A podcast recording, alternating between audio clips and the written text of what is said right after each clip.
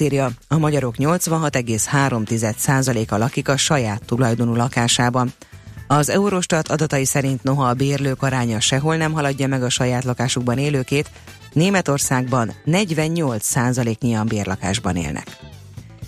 London soha nem engedi meg, hogy Gibraltár akarata ellenére más ország fennhatósága alá kerüljön, közölte a brit miniszterelnök.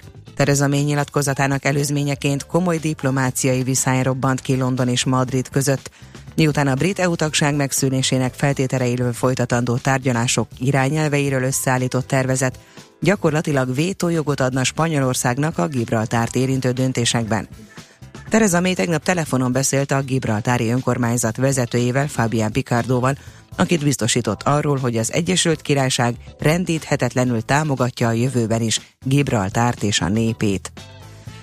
A Keresztes Lovagok Szövetségének nevezte az Európai Uniót a török elnök egy ankarai kampány rendezvényen. Recep Tayyip Erdoğan két héttel az elnöki rendszer bevezetéséről döntő április 16-i népszavazás előtt ismét éles kritikával illette az EU-t. Ezúttal azt kifogásolta, hogy az Unió 54 év alatt sem vette fel soraiba Törökországot, mivel az utóbbi lakossága túlnyomó többségében muzulmán, a török államfő azt is kijelentette, hogy az Unió a török csatlakozási tárgyalások 2005-ös kezdete óta egész végig hazudott. A 80 milliós török nép majd leckére tanítja az európai vezetőket, hangoztatta.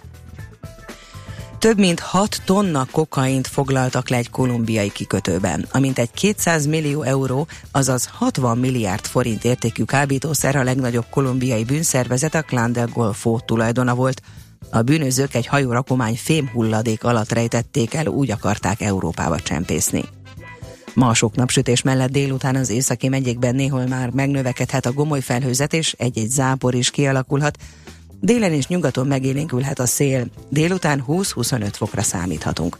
A hírszerkesztőt Szoller Andrát hallották, friss hírek legközelebb fél óra múlva. Budapest legfrissebb közlekedési hírei a 90.9 Jazzin a City Taxi Dispécsejétől. Jó reggelt kívánok a kedves hallgatóknak, sziasztok! Megkezdődött a reggeli csúcsforgalom a fővárosban, a bevezető utakon majd mindenhol turlódásra kell számítaniuk. Autóval terített a Váci út, az M3-as autópálya, a Soroksári út és a Gyáli út befelé vezető oldala. Nem számíthatnak gyors előrejutásra a Rákóczi úton és a Hungária körúton autózók sem. Lassú a haladás a Szilágyi Erzsébet fasoron a Szélkálmán tér felé, a Budaörsi út hegyalja út útvonalon, valamint a Szerémi úton a Rákóczi híd irányába. Gazdag réten lomtalanítás miatt kell helyenként a megszokottnál lassabb haladásra számítaniuk. Köszönöm figyelmüket, mindenkinek jó utat kívánunk! A hírek után már is folytatódik a millás reggeli, itt a 90.9 jazz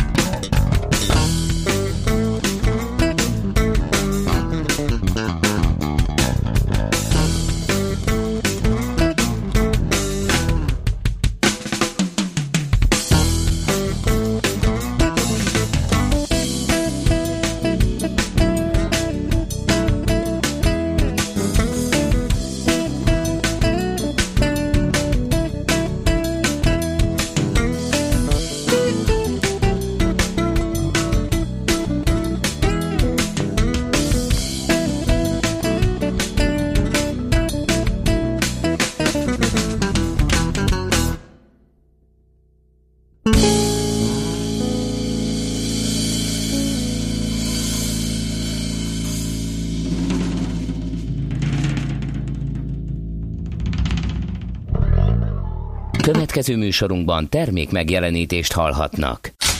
Kétféle ember létezik a világon, akinek van a libie, és akinek nincs. Az elsőnek ajánlott minket hallgatni, a másodiknak kötelező. Te melyik vagy? Millás reggeli, a 90.9 Jazzy Rádió gazdasági mapetsója. Ez nem animi, ez tény. A Millás reggeli főtámogatója a Mini CRM Zrt. Több bevétel ugyanannyi érdeklődőből.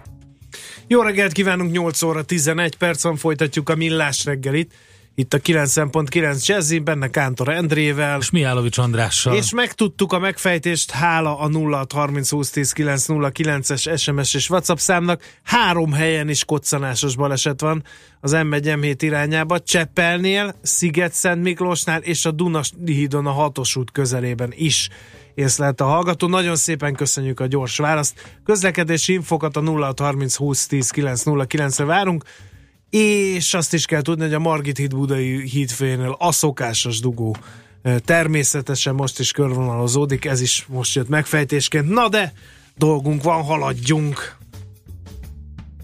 Taxere, Virgilendir meg, Steyer, Beskatta, Gravár, Belastingen. What? Kell tolmács. Éppen külföldre készülsz vállalkozásoddal? Szeretnéd tudni hol, hogyan és mennyit kell adózni? Adóvilág. Ismerd meg a világországainak adózási sajátosságait a Millás reggeli világjáró adórovatával. Mert semmi sem biztos, csak az adó. Valahol még az sem. No kérem, a vonal túlsó végén Gerendi Zoltán, a BDO Magyarország ügyvezetője, adótanácsadó partnere, aki most Tunéziába kalauzol majd bennünket. Jó reggelt kívánunk!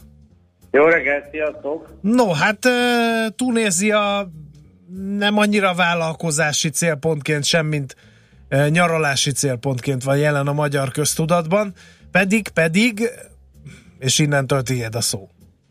Igen, pedig, pedig egy nagyon-nagyon régi országról van szó, egy igazából történelemkönyvben minnyáján tanultunk Kártágóról, Tunézia az gyakorlatilag egyenlő Kártágóval, és hát a mediterrán térségnek mindig is egy meghatározó kereskedelmi központja volt. A punokról tudjuk, hogy elég jól háborúztak és meghatározó területeket szereztek még a római idő alatt. Ez nem volt véletlen, tehát ez a város, ez a környék, ez kifejezetten intenzív kereskedelmi központ volt már a Fönícia és a későbbi római időkben. Anniváról is hallottunk több szempontból is, tehát gyakorlatilag azt lehet mondani, hogy a punok már, már idejekorán beírták magukat a történelembe, és ez akkor is egy gazdag környék volt. Tehát egy jól teljesítő, úgymond jól teljesítő erős ország volt, amit a rómaiak aztán kontrollál kerítettek, sőt, mi több ugye le is igázták Kártágót. A könyvek szerint ez a sózás meg rombolás, a rombolás igaz, a sózás nem de gyakorlatilag Kártágó élt, aztán később a, a, az oszmán birodalom hatása alá került, majd igazából az űrköri történelme az francia gyarmat volt 1881-56-ig, 1956-ig, és utána tekinthető önálló országnak. Ezért ez a történelem nagyban meghatározta az országnak a, a hátterét, a struktúráját és a lehetőségeit. Azt lehet mondani, hogy egy 5,7 milliós ország, 160 ezer kilométer, négyzetkilométerrel, tehát másfélszer, tehát picivel több, mint másfélszer, mint Magyarország, de kevesebben élnek ott. Viszont érdekes módon közel 1100 kilométeres partszakasza van, ahogy te is mondtad, ami tökéletes a turisztikához.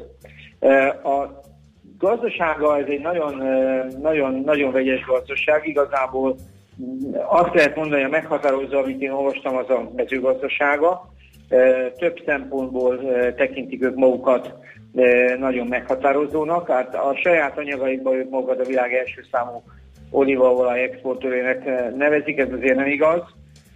Tehát maximum az ötödikek, az legnagyobb az csak a rendkezés Spanyolország, aztán Olaszország, elvileg Görögország, Törökország, és utána jönnek ők. Datójában is nagyon meghatározóak, általában ők a világ legnagyobb exportőrei, datója exportőrei, a világ második legnagyobb organikus élelmiszer előállítójának tartják magukat, és a világ tizedik legnagyobb paradicsom termelőjének állítják magukat, ami nem igaz, mert egyébként az pontosan, én utána néztem statisztikákban, statisztikákban az Belgium volna, de azért viszont érdekes módon Hollandia a második. De minden mellett azt gondolom, hogy a térségnek a mezőgazdasági erejét és az ivóvízzel való ellátottságát azért ezek jól mutatják. Egy biztos, hát, hogy kommunikációban nagyon erősek. Feltűnt, hogy mindig mondtad, hogy ők minek tartják magukat, és ehhez képest mi a realitás. Úgyhogy ez különösen eh, érdekes eh, adaléka ment az ott élők mentalitásához. Eh, igen? Igen, hát ez abszolút ez a főniciai kereskedő e, dicséret, tehát a saját igen. terméket igen jól dicsérik. Igen. No, e, milyen a gazdaságuk? Ugye a mezőgazdaságról beszéltünk, e, van-e még valami, esetleg a kereskedelemben alkotnak-e maradandót? Hát az, igazából nem, tehát az, az ő adórendszerük is erre a gazdaságra épült, tehát ilyen kis, viszonylag azt lehet mondani, általános adórendszerük van, de maga az ország több szempontból is e, érdekes. Tehát ugye a gyarmatosítás miatt Franciaországnak a, Franciaország a meghatározó kereskedelmi partnere, e, és e, hát gyakorlatilag e, meg az Európai Unió, gyakorlatilag Olaszország is, aztán most már igazából Kína is, de leginkább Németország, Spanyolország. Tehát ezek a történelmi területek ma is a meghatározó célpiacai ennek az országnak. Ami, uh-huh. ami, ami, ami meglepő, hogy a ruhaiparuk is kifejezetten erős, férfi-női ruházatban, illetve az ruhaiparból is van nekik egy kevés. Most körülbelül ugyanilyen az adórendszerük is, aminek majd a végén mondom, van egy érdekes vonása is, tehát az áfájuk az 18%, abban olyan semmi különös nincs, társasági adójuk az 25%, ahol az agrárnak például pont, amit ugye látunk, hogy igen erős 10%-os csak a jövedelmadózása, de például az olajipart maxivan adóztatják 50-70%-kal, akkor gyakorlatilag van nekik egy ilyen minimális társasági adójuk, ami az árbevételnek a 0,2%-a, ez van olyan, mint ami iparüzési adónk, csak ugye az egy, egy, ennek az egy tizede. Gyakorlatilag vannak mentességei, ha különböző beruházásokra, ami, és a magánszemélyek szintjén pedig egy ilyen progresszív tábla van 35%-ig. De ami viszont érdekes, hogy Tunézia is kezd kapcsolódni a Komizához, ami a Common Market for Eastern and South Africa. És ez azért is érdekes, mert ugye ez a koméza ez olyan, mint Afrikának lenne a közös piaca, ez, és amit én legből hírként olvastam, hogy ide is be szeretne lépni Tunézia, tehát ezeket a kategóriai vonásaikat igen jól tartják fönn. Közel 50 országgal van kettős adóztatási egyezőjük, többek között Magyarországgal is, de, és én azt, azt látom, hogy a komézma tagságon keresztül ők tovább fogják ezt erősíteni délre felé is. Tehát Szerintem egy nagyon érdekes ország, viszonylag nyilván majd a politikai környezetet meghalljuk, de úgy gondolom, hogy adó és gazdasági szempontból mindenképpen egy jó, jó ugródeszka a, a, a Afrika felé. Hát ez nagyon érdekes, amit itt mondtál, főleg arra, hogy hogy ugródeszkának lehet. Azon gondolkodtam, hogy aki be akar lépni mondjuk mezőgazdasági céggel, vagy legalábbis importálni szeretne mondjuk, vagy valamit ott tevékenykedni, akkor lehet, hogy én arra gondoltam, hogy talán Egyiptom az érdekesebb lehet, de lehet, hogy Tunézia a jó hely. Szerintem Egyiptom bonyolultabb. Egyiptom uh-huh. egy nagy ország, egy nagyon erős katonai rezsim. Látjuk azt, hogy nagyon, tehát látjuk azt, hogy ott is azért a dolgok változnak. Szerintem a, a történelem most se azutolja meg magát, tehát ez egy kereskedő állam volt mindig is, már rómaiak óta, és szerintem ezt ők igen ügyesen csinálják. Szerintem itt, itt, ahogy én látom, könnyebb az adminisztráció, sokkal, talán, talán kiszámíthatóbb a politikai környezet is, bár tudjuk jó, hogy azért itt is történnek meglepő dolgok. Én azt látom, hogy a kereskedelemben Algériánál beszéltük ugye azt, hogy sok magyar tervező is itt tovább dolgozott.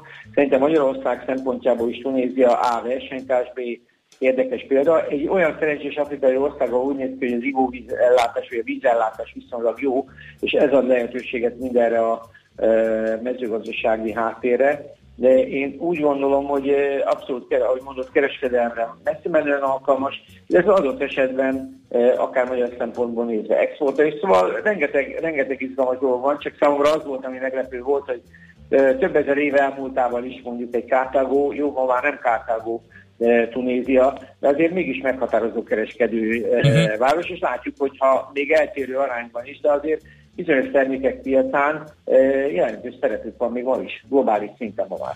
Oké, okay, Zoli, nagyon szépen köszönjük ezt a betekintést Tunéziába, jövő héten akkor folytatjuk a kalandozást, most pedig megnézzük külpolitikailag miért érdekes ez az ország. Köszönjük szépen, szervusz, szép Köszönjük. napot! Sziasztok!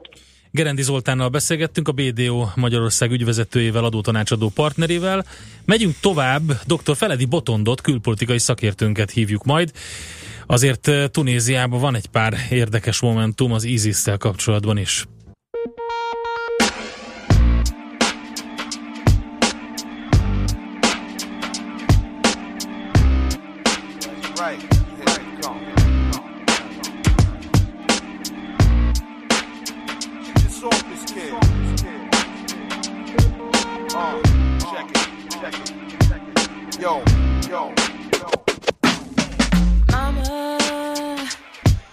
Just killed a man. Put a gun against his head. Pulled my trigger, now he's dead. Mama, life has just begun. But now I've gone and thrown it all away. Mama, ooh,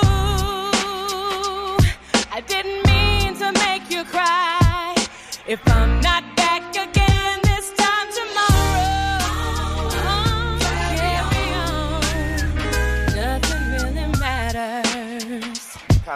that beat is kind of hot, yo. Too late, my time has come. Send shivers down my spine. Body's aching all the time. Goodbye, everybody. I've got to go.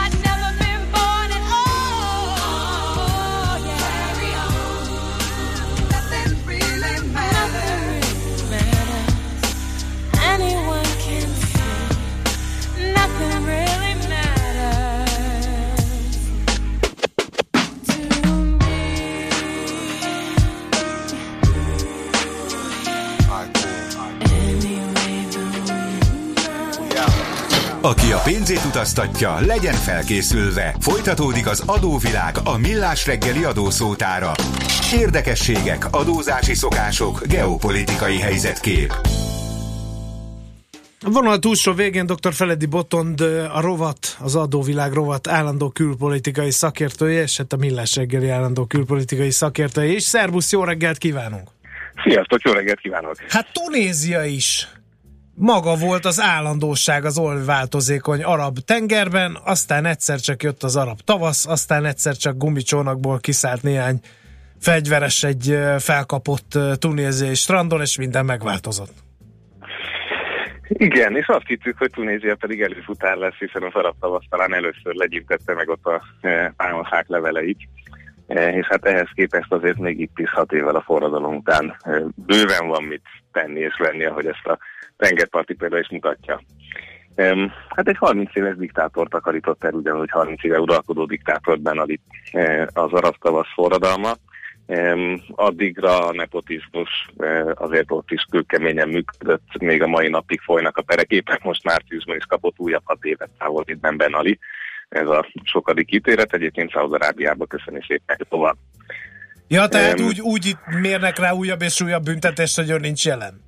In absentia, igen, Aha. Tehát ö, ő kapja az ítéleteket, de a családnak nem is mindent adja, úgyhogy egyébként a sajtó másik fele azon háborodott fel, hogy valamelyik leszármazója már útlevelet kért, hogy visszajöhessen Tunéziába. Uh-huh. Um, úgyhogy, úgyhogy ebből még biztos lehetnek feszültségek, meg azért ez rögtön mutatja azt, hogy ezek az észak-afrikai országok és a közel-keleti monarchiák azért más viszonyban vannak egymással. Tehát miközben Palesztinát mindenki szereti, azért kevés dolog az, ami ma mostani geopolitikai helyzetben itt közös lehet, Uh-huh. úgyhogy nem véletlen menekült oda eh, a volt diktátoruk. Uh, igen, ez, ez ütötte meg a fülemet, hogy Szaúd-Arábiában van a volt diktátor, ugye? Hogy azért az is sokat elárul, hogy milyen a két ország viszony, meg milyen a, nek az erőviszonyok az arab világban. És azért emellett hát volt, a, volt itt mindenféle arab liga gyűlés Tunéziában, tehát hogy érdekes, hogy ezek az észak-afrikai országok diplomáciailag mennyire aktívak, és hát nyilván mindenki a méretében, tehát láttuk, hogy Algéria volt itt az egyik legsikeresebb diplomata hidegháború idején, Eh, de hát Tunézia meg beszorult a maga kis szerint 163 ezer négyzetkilométerével ugye Líbia és Algéria közé, tehát azért ő itt eh, inkább a két határát kellett tartsa, mert mind a két oldalról voltak kisebb-nagyobb veszekedések. Egyébként a mai napig tartó eh, viták nyilván itt részben a kőolajkincsek miatt is. Úgyhogy, úgyhogy azért itt nem, nem egyszerű ennek a kis országnak a Hát meg talán azt lehet mondani, hogy sokkal szabadabb volt Tunézia kultúrában, felfogásban, ugye rengeteg turista érkezett, azért az nem volt egy meg szokatlan látvány Tunéziában, hogy, hogy a fürdőruhás turisták lepik el a városrészeket, szóval te, teljesen más Tunéziában volt azért Így mondjuk. van, tehát abszolút modernista e, diktatúra volt, tehát a szónak így a kemáli vonalán, hogy mondjuk a kendőviselés maga is be volt írva.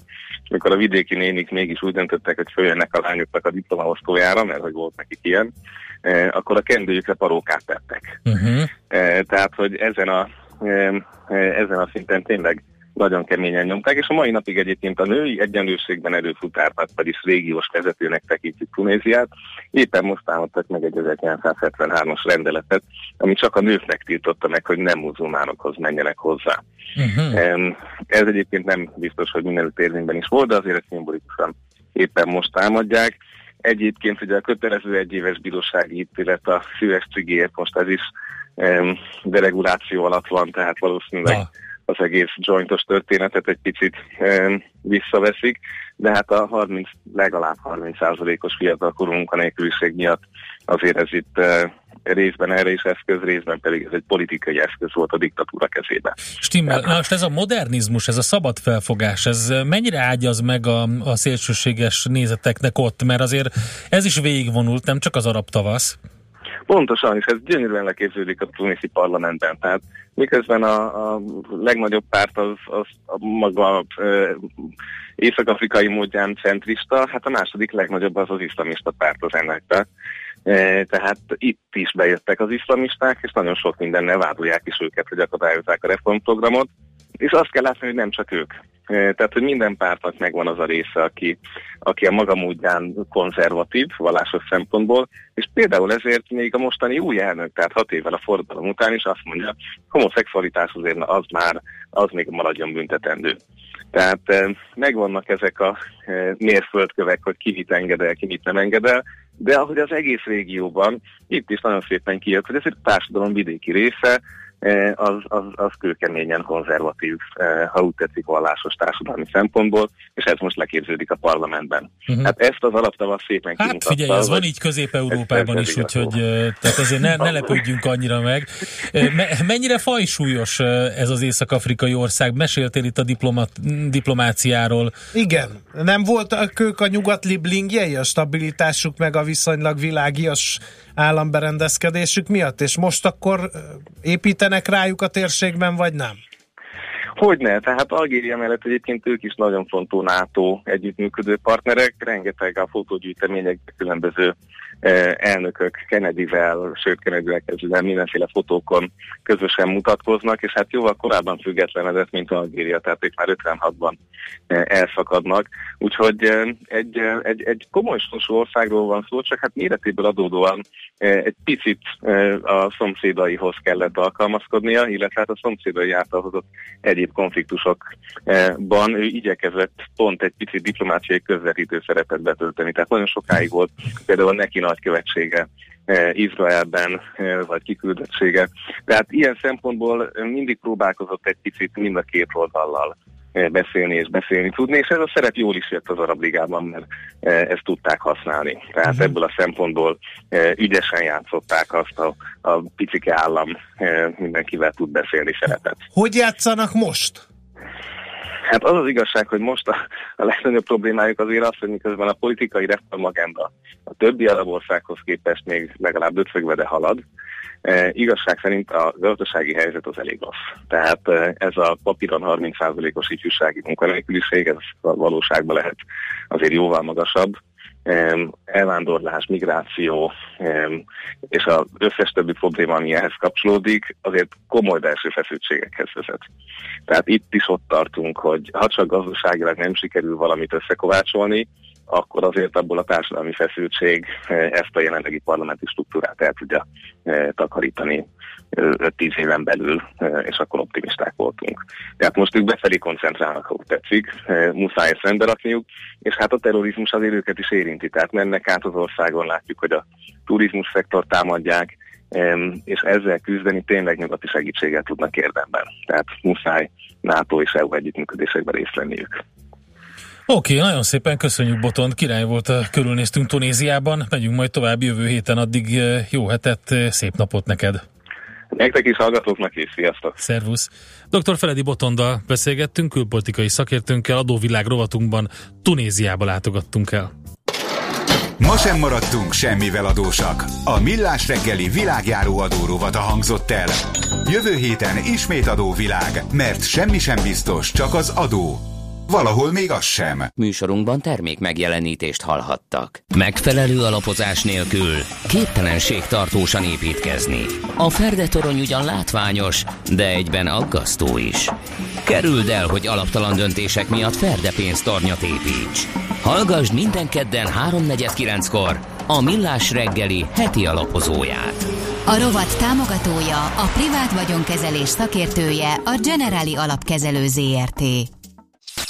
Reklám Kárglász javít, Kárglász cserél. Daniel, 25 éves Carglass Service Asszisztens. Csak egy kis külfelverődés elhanyagolhatónak tűnik, pedig olyan, mint egy időzített bomba, bármikor tovább repedhet. Előbbi ügyfelünk kapott egy kavicsot a szélvédőre. Hónapokig ő sem törődött vele. Aztán nemrég épp vezetés közben, pak! A kőfelverődés nem bírta a strapát, a szélvédő végigrepett, és cserélni kellett. Nagy bacera volt az ügyfélnek, de aztán örült, hogy a Carglasshoz jött, mert simán megoldottuk neki. Ha előbb szól, egyszerűbb és gyorsabb is lehetett volna. Ha a kavicsnyom nem nagyobb, mint egy 100 forintos, akkor mi itt a Carglassnál nagy eséllyel meg tudjuk menteni a szélvédőt. Speciális műgyantával feltöltjük a sérülést, és az üveg nem repett tovább. Ha kaszkós az autó, akkor a teljes kárügyintézést elvégezzük. Nálunk a Carglassnál legtöbbször nincs olyan rész, a biztosítók jó voltából a javításunk legtöbbször ingyenes. Igen, ingyenes. Hívja most a Carglass-t 0640 696969 vagy www.carglass.hu. Kárglász javít, Kárglász cserél.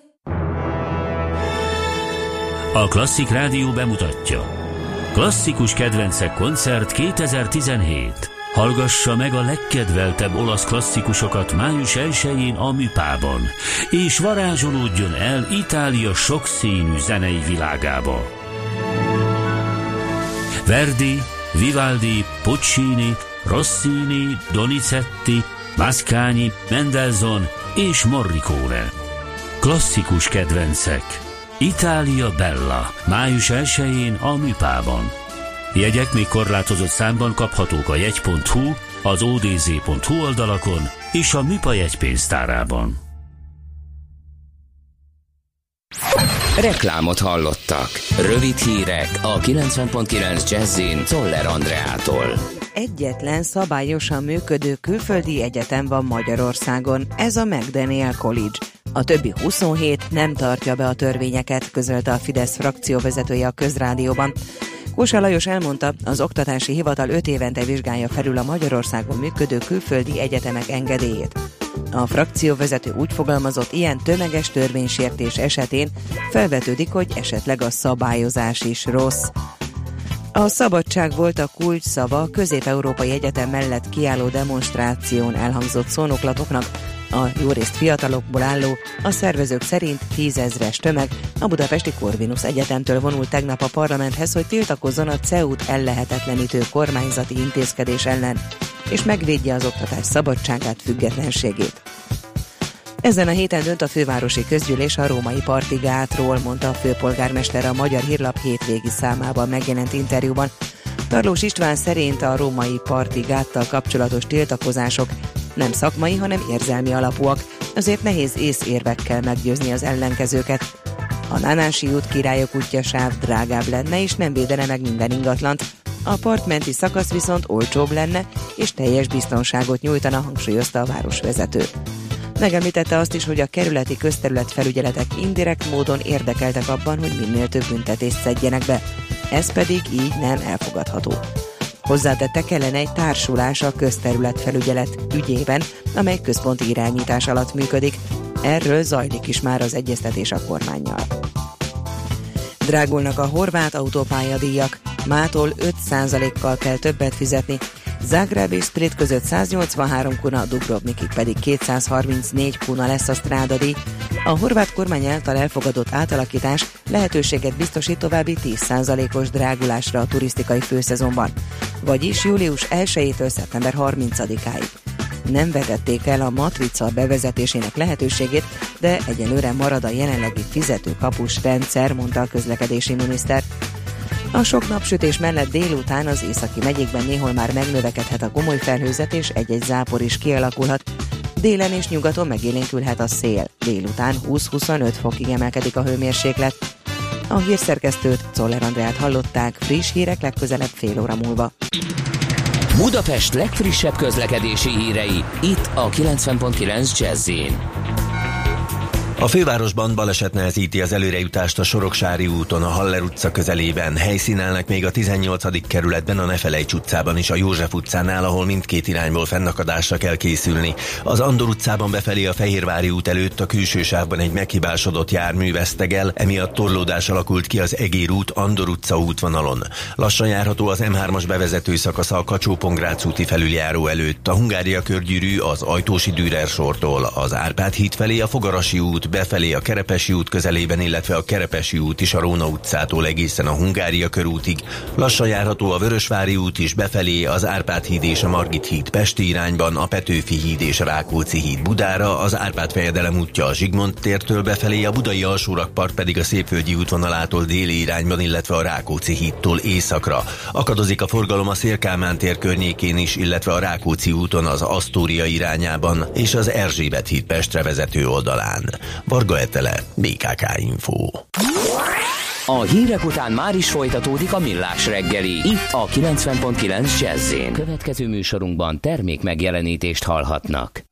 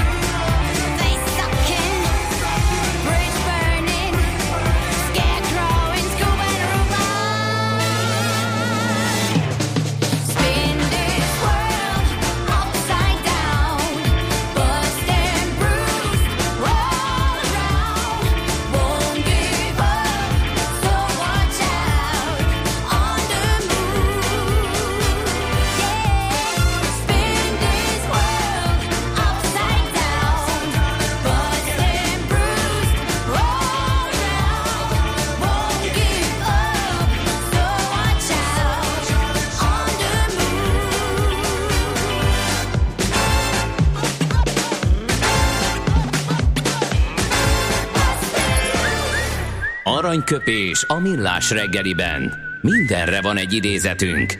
Ez megspórolja az eredeti gondolatokat. De nem mind arany, ami fényli. Lehet kedvező körülmények közt gyémánt is. Székely Éva ma 90 esztendős, nagy alakja ő a magyar úszó sportnak. És egy nagyon klasszat mondott. Igen, igen, igen. Így hangzik. Sírni csak a győztesnek szabad. Rövid, tömör és, és klassz. Aki De már miért? fárasztotta aki úgy veszte, ki magát. Aki veszít, az már, Ki veszít, az már annak- sírni se sírhat. Nem, hát annak Hát a, valami kis nem, annak kapaszkodó. készülni kell a következőre, hogy a következő alkalommal De van, nyerjen. aki soha nem nyer. De, hogy nem. Mindig nyer. Hát hány olyan sportolót tudunk, aki nagy párharcot vívott sportága egyik ikonjával, és rendre, rendre, rendre alul maradt ebben. Akkor ő neki pályafutását lezáróan sem szabad arcába, vagy tenyerébe a- temetni az lehet, arcát, és akkor. azt mondja, Lehet, hogy ez hogy őrület, hogy lehet, mindig csak hogy akkor. második. Lehet, hogy akkor szabad neki is. Aranyköpés hangzott el a millás reggeliben. Ne feledd, tanulni ezüst, megjegyezni arany.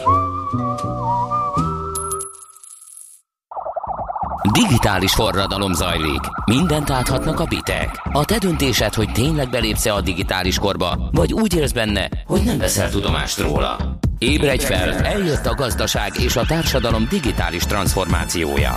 Még nem érted? Segít a Piros Pirula, a millás reggeli digitális gazdaság rovata. Szakmai partnerünk az Informatikai Vállalkozások Szövetsége. Mert a digitális az új normális. És itt van velünk a vonalban a KPMG legál ügyvezető, ügyvezető, irodavezető ügyvédje, dr. Tóásó Igen. Bálint. Jó reggelt kívánunk, szervusz! Szervusztok, jó reggelt! köszönöm Jönnek a robotjogászok, jósoljátok, akkor ugye nem fog az előfordulni, mint a tanúba kicsit át digitalizálva a párbeszédet, hogy Mekintos elvtárs, ez nem a vallomás, hanem az ítélet. Reméljük, hogy nem fog természetesen. Első körben szeretnék egy fontos igazából lehatárolást tenni. Tehát fontos, hogy különbséget tegyünk ö, rövid és középtávú hatások között, illetve a hosszú távú hatások között. Ez bár reméljük, hogy nem fog előfordulni, ez maximum hosszú távon fordulhat elő, amit Mhm. mondtatok. Hát amikor majd egy mesterséges intelligencia lesz a bíró például. Részrehajlás nélkül esetleg számos jogesetből merítkezvén majd összehoz egy remek ítéletet, ami, ami hát vagy ilyen lesz, vagy olyan, de hát az már csak a bírósági ítélkezés vele lejárója, hogy van, amikor elégedettek az ítélettel a felek, valamikor cseppet sem. Ez gyaníthatóan száz év múlva sem lesz másképp. No, Ugyanígy lesz. igen, igen, igen. A rövid távú hatásokat ö, ö, boncolgassuk kicsit. Én azt gondolom, hogy ö, már most is a, a húsvér ügyvédek korában is ö, vannak bizonyos automatizmusok. Tehát mondjuk egy albérleti szerződést, vagy egy adásvételi szerződést, amilyen magán emberek között köttették, vagy egy megbízási szerződést, vagy egy munkaszerződést, azt nem mindig kell annyira cizellálni, tehát azt lehet automatizálni. Gondolom én laikusként. Abszolút, egyébként teljesen beletaláltál abba, ami az én véleményem is. A, hogyha ha röviden kellene összefoglalni, hogy hol lesz talán a legnagyobb hatása a, a mesterséges intelligenciának ö, rövid és középtávon, az véleményem szerint is a, ezért a, a szerződések készítésében. Nagyon jó terep a, a, az automatizálásra, a digitalizálásra, egyrészt ugye a felek szerződéses szabadságából kifolyólag, másrészt pedig ugye a, általában a feleket megillető jogválasztás szabadsága okán. Ebből kifolyólag egy kicsit ugye elmosódnak a, a, a nyelvi, esetlegesen ugye, ugye nemzetállami határok olyan értelemben, hogy más jogot is kiköthetnek, nem kell várnunk esetleg egy magyar implementációjára egy, egy, egy Egyesült Államokban kifejlesztett szoftvernek és más számos hasonló okokból. Ahol még egyébként ezek a megoldások rövid távon is éreztethetik a hatásukat, az ugye a, a, ugye a JP Morgannek a, a, a ugye cikke nyomán nagyon jól levezethető, hogy azok a folyamatok, amelyek strukturálhatóak, standardizálhatóak, digitalizálhatóak, és ezt követően automatizálhatóak, nagy cégeknél, közigazgatásban, vállalatoknál mindenképpen tárgyai lehetnek ilyenfajta automatizálásnak, és ugye láttuk ugye a JP Morgannek a cikkéből is, hogy uh, 360 ezer órányi jogi munkát lehet vele megspórolni, ez nagyjából 200-250 embernek egy éves munkája lehet. Na de ez költségben sem éppen kis spórolás, hiszen ha azt nézzük, hogy milyen derékek tudnak lenni az ügyvédi óradíjak, akkor ez azért már kézzelfogható megtakarítást jelenthet, nem? Így van, abszolút. Amit még szintén fontosnak tartanék elmondani, hogy itt nem csak az ügyvédi munkára gyakorolt hatást érdemes átvenni, hanem ugye a vállalati jogtanácsosok munkáját is, ugye minél nagyobb egy szervezet, minél több a, standardizálható munka, annál hatékonyabbak tudnak ezek a megoldások lenni, és egy kicsit igazából így ellentmondva ugye az ügyvédi tevékenységre gyakorolt hatásnak, Magyarországon ugye a, legnagyobb ügyvédirodák is ö, 45-50 ö, jogász kollégával működnek. Ezek inkább ilyen manufakturális méretűek, uh-huh. ellentétben mondjuk egy közigazgatással, vagy egy, egy nagy vállalattal, egy nagy bankkal, ahol nagyon nagy számban fordulnak elő repetitív feladatok. Közigazgatásban mondjuk egy, gondoljunk egy Európai Uniós támogatási szerződés megkötésére, amit több ezer, több tízezer darabszámban kell megtölteni, feltölteni adatokkal, egy banknál például hitelszerződésekre, egyebekre. Uh-huh. Ebből kifolyólag azt gondolom, hogy ezek azok elsődlegesen azok a területek, ahol nagyon rövid távon is ezeknek költségcsökkentő hatása lesz.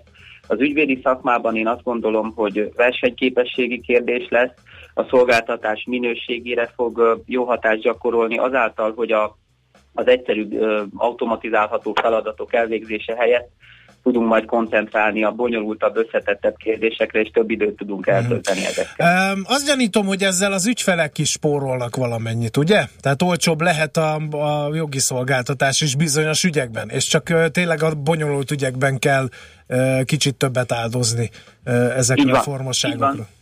Így van, vannak már egyébként, csak hogy mondjuk néhány kézzelfogható példát is, vannak már például olyan honlapok, ahol jó áron lehet például cégeket alapítani, illetve ezeket elindítani, ami ugye érdekessége ezeknek a tevékenységeknek esetlegesen a nem ügyvédi tevékenységekhez képest, hogy előbb-utóbb egy ügyvéd kollégának be kell kapcsolódnia, mert bizonyos eljárásokban ugye az ügyvédi képviselet kötelező.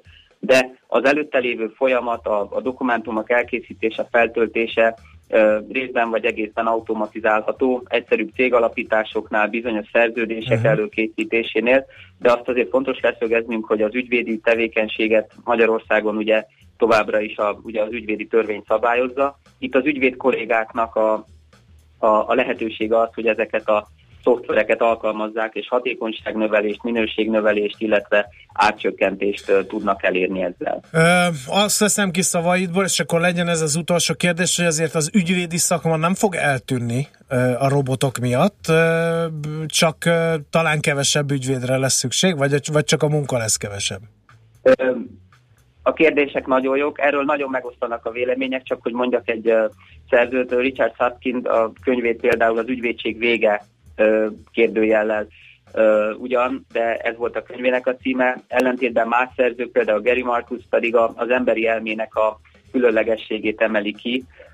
Ez egy hosszú távú vita, ö, ahogy ugye az elején is mondtuk, ugye egy mediációban, bírósági határozatok meghozatalában ezek a modern technológiai megoldások hogyan alkalmazhatóak. Én azt gondolom, hogy van néhány téma, amiben nagyon rövid távú szabályozás kellene, és, ugye asztalon is vannak ezek, ugye egyrészt a drónok, az önvezető autók, és folyamatosan foglalkoznunk kell azzal, hogy ezeket a, a technológiai újításokat hogyan tudjuk a, a, a jogi szakma számára is elérhetővé tenni, és egy társadalmi konszenzusnak kell arról kialakulnia, hogy hogyan, mi módon vonjuk ezt be a, a jogi ö, jogvilágába. Jó, megnyugodtam, és ha már egy filmes hasonlattal kezdtem, akkor egy filmes idézettel is, vagy filmes hasonlattal zárnám be, akkor nem kell attól félni, hogy dreadbírói magasságokba emelkedik a ügyvédi szakma, hogy egy emberre rá van bízva, hogy ott a helyben megtartsa a tárgyalást, és meghozza az ítéletet, és talán a robotok cizellálják majd ezeket a módszereket.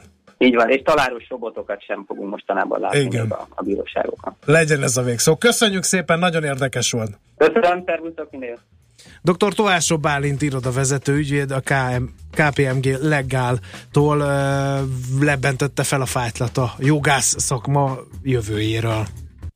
Piros pirula. A Millás reggeli digitális gazdaság rovata hangzott el. Szakmai partnerünk az Informatikai Vállalkozások Szövetsége. A digitális az új normális.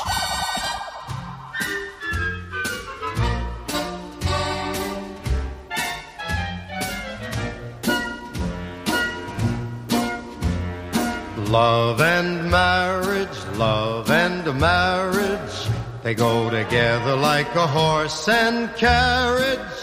This I'll tell you, brother, you can't have one without the other.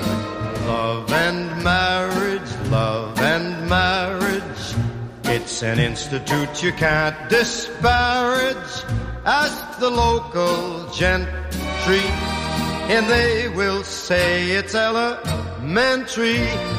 Try, try, try to separate them. It's an illusion. Try, try, try, and you will only come to this conclusion. Love and marriage, love and marriage, they go together like the horse and carriage. Dad was told by mother, you can't have one, you can't have none, you can't have one without the other. No, sir. Indul a nemzetközi részvénymustra. A megmérettetésen jelen vannak többek között az óriási közműcégek, nagyotugró biotech vállalatok, fürge IT társaságok, na és persze a válság sújtotta lemaradók. Az esélyekről szakértőinket kérdezzük. Kapcsoljuk a stúdiót. És itt van velünk a vonalban barát Tibor, az Erste befektetési ZRT vezető üzletkötője. Szevasz Tibor, jó reggelt! Jó reggelt kívánok, szervusztok! Tesla.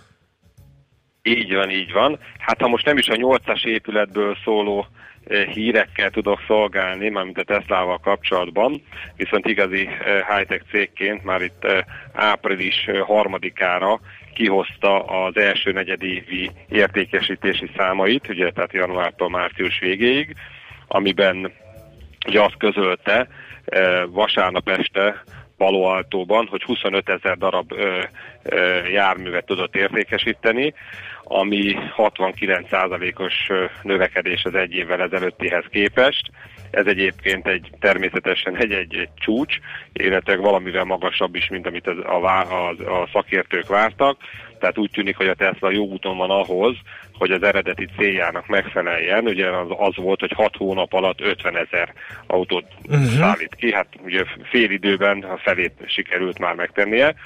Um, Ugye ez azért is pozitív, mert az elmúlt időszakban ezek az értékesítési darabszámok, ezek általában inkább csalódást okoztak, tehát most ugye sikerült ezt e, módosítani, e, illetőleg hát a, a, a cég ugye hamarosan már, ugye azért fontos, hogy, hogy bizonyítsa a cég, hogy valóban egy tömegtermelést el, el tud indítani, hiszen a Model 3-as júliusi elindulása óta, július elindulását val kezdődően, ugye amikor szeptembertől ugye lesz majd a, a sorozatgyártás, hát ott ugye írtozatos darabszámokat ugye terveznek eladni, ott összességében évente már 500 ezer darabra kívánják ezt felfutatni, ugye ebben az olcsóbb és hát az eddigiekhez képest ugye ö, olcsóbb típussal, mint korábban.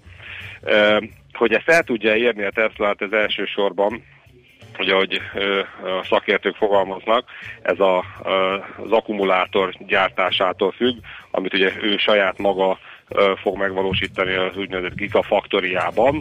Hát a piac ezzel, szemben, ezzel kapcsolatban egyébként jelenleg ugye optimista, tehát a céget például 45 milliárd dollárra értékelik a, a jelenlegi részvényárak mellett, ugye ezen 278 dolláros részvényár, ami azt jelenti, hogy csak ilyen kevesebb mint egy milliárd dollárral van elmaradva a piaci értéke, mondjuk a Fordéhoz képest. Ajjajjaj. hát De igen, az amerikai részvénypiacon láttunk már ilyen dolgokat. A számok egyébként mit mutatnak? Még mindig veszteségesek?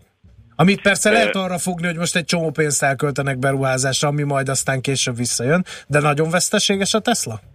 Hát a ve- a veszteség az megvan, mondjuk a mértéke az folyamatosan csökken, illetőleg hát ugye a, a tömegtermelés beindulásától várják alapvetően a robbanást, ugye a, profitabilitás ö, ö, robbanását, hát ott nagyságrendileg egy ilyen 10 millió forint értékű ö, értékben, tehát csak úgy összehasonlításként, ugye erre az évre ö, ö, összesen ö, ugye fél év alatt ö, öt- ö, 50 ezer, egy évre 100 ezer autót kívánnak eladni, jövőre már ugye 500 ezeret, Mhm. uh-huh. igaz, hogy kisebb marzsal, viszont, viszont hát ugye a da- darabszám az ugye ötszörös. Persze. Tehát a profitabilitás az onnantól kezdve ugye Hát majd meglátjuk, azért Elon Musk mondott egy jó pár nagyot, meg, meg mindig vannak jó akciói, hogy a érdek, fel, fenntartsa az érdeklődést a befektetőkben. Na de mi a helyzet? Igen? Bár bocsánat, még csak itt az Elon musk kapcsolatban legutoljára, amit azt hiszem talán pont múlt hét végén hallottam a, a, a vonatjával kapcsolatban is, ugye, hogy már melyik cég is, vala, szintén valamelyik nagyobb nyugat-európai cég érdeklődik, azt hiszem talán a Lufthansa, eh, a, ugye, ami ez a, ez a, ez a hát valaki időkapszulának hívja, valaki vonatnak, ami ugye Igen. sűrített levegő, Igen, igen, igen, levegő igen. hiányában ugye utazik, és, és 1200 kilométerrel A vákumvonat, igen. Vákumvonat, ami egy csomó esetben ugye ki tudná váltani a, a, a repülőgépeket is. Tehát tényleg ugye vannak álmai, vagy vágyai. Hát kíváncsian nézzük, hogy majd mit sikerül ezekből ugye megvalósítani. Mi a helyzet a ProZiebennel? No, hát ugye közeledünk itt, illetve hát egy pár papírnál már ugye a DAX komponensek közül, például a, a, a Daimlernél ugye volt is osztalékfizetés, és akkor hát érdemes ezért egy picit ugye szemügyre venni a, a, a, ilyen szempontból is a német papírokat, és hát ugye a DAX komponensek közül a ProSieben Sat1 cég az, aki a legnagyobb osztalékhozamot fizeti, ö, ö, 4,7%-kal, ö, egyébként ugye itt májusban, és hát most technikailag is úgy néz ki, hogy kitört a papír árfolyama fölfelé, ugye itt egy 2015 végén kezdődő esőtrend ért véget novemberben, januárban még billegett a papír, hogy a 40 eurós ellenállást át tudja vinni, és akkor ez most arra sikerült, tehát áttörte itt a 20-30 és a 200 napos mozgóátlagot is, és hát a mi elemzőink, értékeléseink szerint eh, egy érdemes ugye beszállni a papírba, egy 48,8-as eh, eurós eh, célárat fogalmazunk meg a papírra, Itt két kisebb ellenállási szint van, a 41,6-41,9, majd a 44,5 és a 44,6 közötti szintek, de alapvetően ugye kimondottan pozitívak vagyunk. Fundamentálisan is egyébként a cég, tehát ugye ez volt a technológ, technikai rész, fundamentálisan nézve is a cég szépen fejlődik.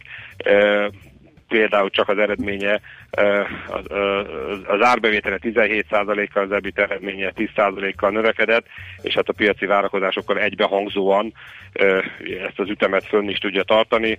A piaci értékelések alapján az elemzők 77%-a vételre ajánlja, még 23%-a ta- javasolja csak tartásra, és a, ezen konszenzusos átlag az 45,5 eurós célár a piacon, ami egy 12%-os felértékelődés, tehát a, illetőleg hát az osztalék mértékében is ugye azt várjuk, hogy egyébként ez még növekedni fog, az idei 1,9 euró, ami ugye ez a 4,7%, jövőre már 2,1 eurós osztalékot fog fizetni a cég, tehát azt gondoljuk, hogy ebbe is ugye érdemes belép, tehát most már ugye tulajdonképpen be is belép, be, belé, belépni, tehát nem is, hogy belépési pontot keresni, mert az már megvan, hanem belépni, és akkor legfeljebb, hogyha valaki nagyon óvatos, akkor egy stoppot mondjuk ilyen 38-8-as eh, eurónál elhelyezni. Illetőleg hát ugye a másik eh, eh, német papír, akinél szerintem ugye érdemes, a, a, aki még nem tette meg a héten ezt megtenni, ugye ez a Deutsche Bank, akinél a, most csütörtökön zárul a, a, a, a tőkemelés, illetőleg kedden pedig a, a jegyzési jogokkal lehet utoljára kereskedni, és hát véleményem szerint ugye a jegyzési jogok lezártát követően, tehát ez már a szerdai nap, a papírra ez az eladói nyomás, ami rendszeresen vissza-visszatért, ugye, tehát olyan 16 euró alá visszaverte az árfolyamot, ez meg fog tudni szűnni, ugye a konverziós lehetőség kizárása miatt. Ugye sokan azt tették, hogy akinek jegyzési joga volt, az inkább ugye eladta a jogot, és ugye két jog plusz a jegyzési ára 11,65 eurós ár, az adja ki gyakorlatilag a piaci árat, tehát ahogy ez a lehetőség megszűnik, onnantól kezdve szerintem a papír már nem fog tudni visszaesni a 16 eurós szintek alá, és hát a bankszektort, ahogy láttuk,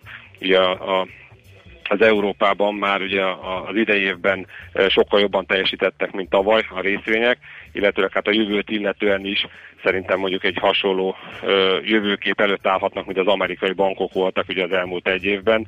Na hát Tehát, akkor eh, figyeljük akkor a ö, Deutsche Bankot is. Azt szerintem most ke- keddig bezárólag meg kell venni. Jó, jó, figyeljük. Köszönjük szépen, Tibor. Szép napot, jó munkát nektek. Köszönöm szépen, viszont kívánom. Szervusz. Barát Tiborral beszélgettünk, az Erste befektetési ZRT vezető üzletkötőjével. Tesla, Proziben, Deutsche Bank, Deutsche Bankra keddig tehát egy ö, vétel az ajánlás innen. Megyünk tovább. A nemzetközi részvénymustra a mai fordulója ezzel befejeződött. Nem sokára újabb indulókkal ismerkedhetünk meg. Jön Czoller Andi a legfrissebb hírekkel, információkkal 0630 20 10 909, infokukacmillásreggeli.hu, itt vagyunk elérhetőek, és a Facebook oldalunkon. Miálovics gazdát várjuk ide a stúdióba. De Ő hát jön. itt vagyok. Ja, már itt van. Ő jön. Műsorunkban termék megjelenítést hallhattak. Reklám. Tovább szimatol a négy jó zsaru, akinek akkor van rossz napja, ha nem találják a magyarázatot. A francia kapcsolat a Wall Streetig vezet. Figyeljük a drótot, hogy lefüleljük a kábelt. Folytatódik a millás reggeli, a 90.9 Jazzy Rádió gazdasági mapetsója. A pénznek nincs szaga. Mi mégis szimatot fogtunk. A Millás reggeli főtámogatója a Mini CRM Zrt. Több bevétel ugyanannyi érdeklődőből. A Hegyvidék Bevásárlóközpont Buda szívében, a 12. kerületben világmárkákkal, máshol nem található gasztronómiai különlegességekkel és hangulatos környezetben várja Önt és családját. Hegyvidék Bevásárlóközpont. Részleteiben is különleges. Milyen a tavaszi stílusod? Mi tudjuk. Felöltöztetünk. Glamour napok és stílussorok a Kampónában április 6-a és 9-e között. Keresd a Glamour stílus sarkot a helyszínen, hagyd, hogy a stylistok elkényeztessenek, és találd meg a hozzád legközelebbi tavaszi stílust. Részletek a Glamour magazinban, a kampóna.hu weboldalon, a facebook.com per Kampóna oldalon és a helyszínen. Ne maradj le róla. Kampóna, a család élményközpont. Reklámot hallottak. Hírek a 90.9 Jazzin Toller Andreától. Tízezres tömeg tiltakozott tegnap Budapesten a felsőoktatási törvény tervezett módosítása ellen. A hónap végétől lehet pályázni a házak energetikai felújítására. Tornádó pusztított vasárnap az Egyesült